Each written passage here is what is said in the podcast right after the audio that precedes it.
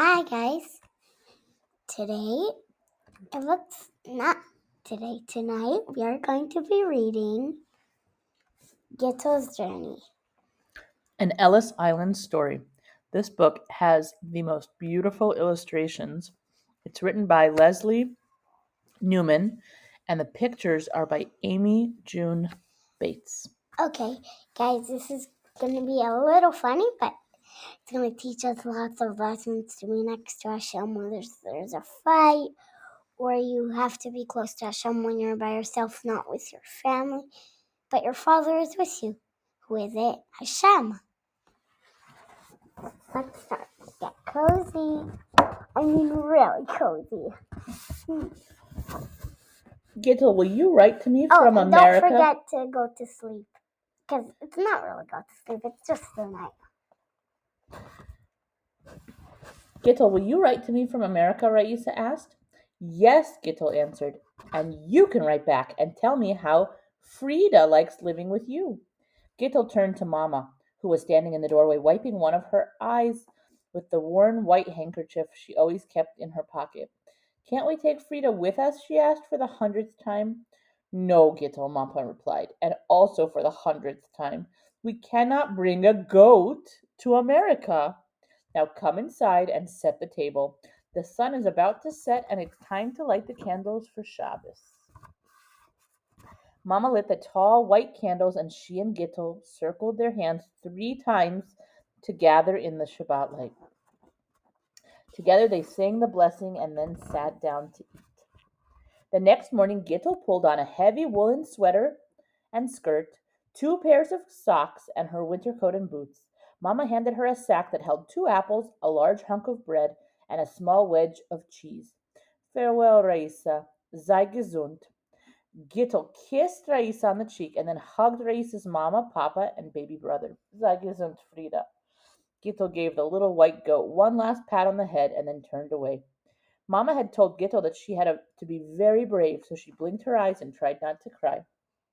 Mama blinked her eyes, too, and dabbed at them with her handkerchief. Then she and Gittel started off. Wait, Gittel, Raisa called. Basha wants to come with you. Raisa held out the rag doll, and she and Gittel loved to play with. Gittel looked at Mama, who had made her leave her own rag doll and so many other things behind. It's all right, Gittel, Mama blinked and wiped her eye again. So say thank you to Raisa. A sheynem dank, Gittel said. That means thank you in Yiddish. As she tucked the small doll into her coat pocket, and then she and Mama set off on their long walk to the port. You know what a port is? It's where um you stamp your name and then you could go. The port is where the the ships are. That's where that's where ships dock, and people get on, and then they, they travel. Many other people were making their way toward the seacoast. Some were on foot, some sat on donkeys, and a few rode in horse-drawn carts. When Gittel and her mother arrived at the port, they entered a big building and stepped into line. Stay close to me, Mama said, taking Gittel's hand, and do just as I tell you. I will, Mama, Gittel said. There were many people jostling about, and one of them pushed Gittel right up against her mama's soft woolen coat. It tickled her nose, and she sneezed loudly. Gittel, her mother hissed. No sneezing. Why, Gittel asked. What was wrong with sneezing? Mama gave Gittel a stern look. You must be as quiet as a mouse, Mama whispered, and not draw any attention to yourself. Oh. Soon Gittel and her mother reached the head of the line. Stick out your tongue, a burly man with a bristly beard ordered Gittel. Blink your eyes, show me your hands. Gittel did as she was told. The man nodded and then turned to Mama. What is wrong with your eye? It's nothing, said Mama. I shed a few tears over leaving my home. Surely you can understand that. I understand, all right, the man said. Dry your eye and come back to me. The man turned to the next person in line while Mama wiped her runny eye. Then she returned to the man. Your eye is still red. It's an infection. Your request to go to America is denied. Denied means that it's not approved or not allowed. But next, the man turned his back. Mama pulled on the man's sleeve. Sir, she pleaded. Go home. The man brushed Mama's hand off his sleeve like a crumb of challah. Next. Come, Mama, let's go home, said Gittel, smiling at the thought. Won't Raisa and Frida be surprised? Gittel? Mama put her hands on Gittel's shoulders and looked her in the eye. Home is not safe for us. You are going to America to have a better life. By myself? Gittel's voice came out in a squeak. She was only nine years old. How could she go to America without Mama? You must be very brave, Gittel. Take this. Mama handed her a small cloth bundle. My Shabbat candles are wrapped inside. Be careful not to lose them. And here is your ticket. And this. Mama handed Gittel a folded piece of paper. This was my cousin's name and address. Do not lose this paper. When you get to Amer- America, show it to an immigration officer. He will help you find my cousin. Mendel is expecting us, and he will welcome you. But, Ma, Mama, Sha, Shayna Maidel, no crying. Mama held up her finger. Do you want your eye to get infected like mine? Then you won't be able to go either. I don't want to go. I want to stay here with you. Shh, Mama said again, folding Gittel's hand around the piece of paper. This is Hashem's plan. Hashem, that's God, will take care of you. Gittel stepped into line. The ship was so big, it made Gittel feel very, very small. An officer took her ticket, pinned an identification tag onto her coat, and waved her on board. Gittel scurried up a steep staircase and pushed her way to the front of the crowd. She grabbed onto the ship's cold, wet railing with one hand and with the other tightly clenched the paper. She waved until the ship pulled away from the dock and Mama was out of sight. Gittel held on to the piece of paper with the name and address of Mama's cousin, just as Mama had told her to. She gripped it tightly until while she stood in line with her dinner pail, and she carefully placed it on her lap as she sat down on a hard wooden bench to eat her herring and soup. Come play cards with my brother and me, a Yiddish-speaking girl called to Gittel. She pushed the piece of paper down into her skirt pocket and went to join their game. Later, she made sure the paper was still safely tucked away as she clapped along to a lively tune some jolly men were singing, even though she didn't understand a word. What were they saying? Mm-hmm. Gittel spent many lonely hours sitting on her berth, talking to Basha. I miss Raisa, she said to the little rag doll. I miss Frida. I miss Mama. Gittel wailed. When Shabbos arrived, Gittel cried an ocean of tears. She had Mama's candlesticks, but no candle, and Mama had candles, but no candlesticks.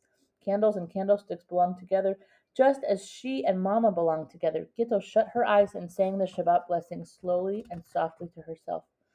It only made her sadder. The journey continued, and Gittel continued holding on to the piece of paper. She slid it under her pillow at night as she lay on her scratchy straw mattress, longing for Mama to sing her a lullaby. And she squeezed it during the day as she sat on her metal berth, worrying about her new life in America.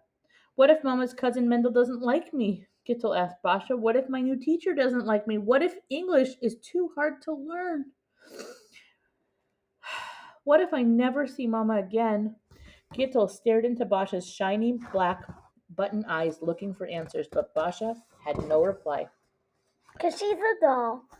Right. One morning, there was a big commotion on the boat. Gittel scrambled up on deck to see what all the excitement was about. Look, look, everyone pointed in the same direction as a great cheer arose. There she is. Who? Gittel asked. The Statue of Liberty, said a man standing beside Gittel as he waved his cap in the air and wept. Wept means cried. She's welcoming us to America. Gittel looked across the water and gasped at the sight of an enormous woman rising out of the ocean, wearing a crown and holding a torch high in the air. She was the most astonishing thing that Gittel had ever seen, and she wished Mama were standing beside her so that she could see the enormous woman too. Soon the ship pulled into the harbor, and its loud, shrill whistle blew. Gittel placed Basha inside her coat pocket next to her note from Mama and rushed down the gangplank with all the other passengers.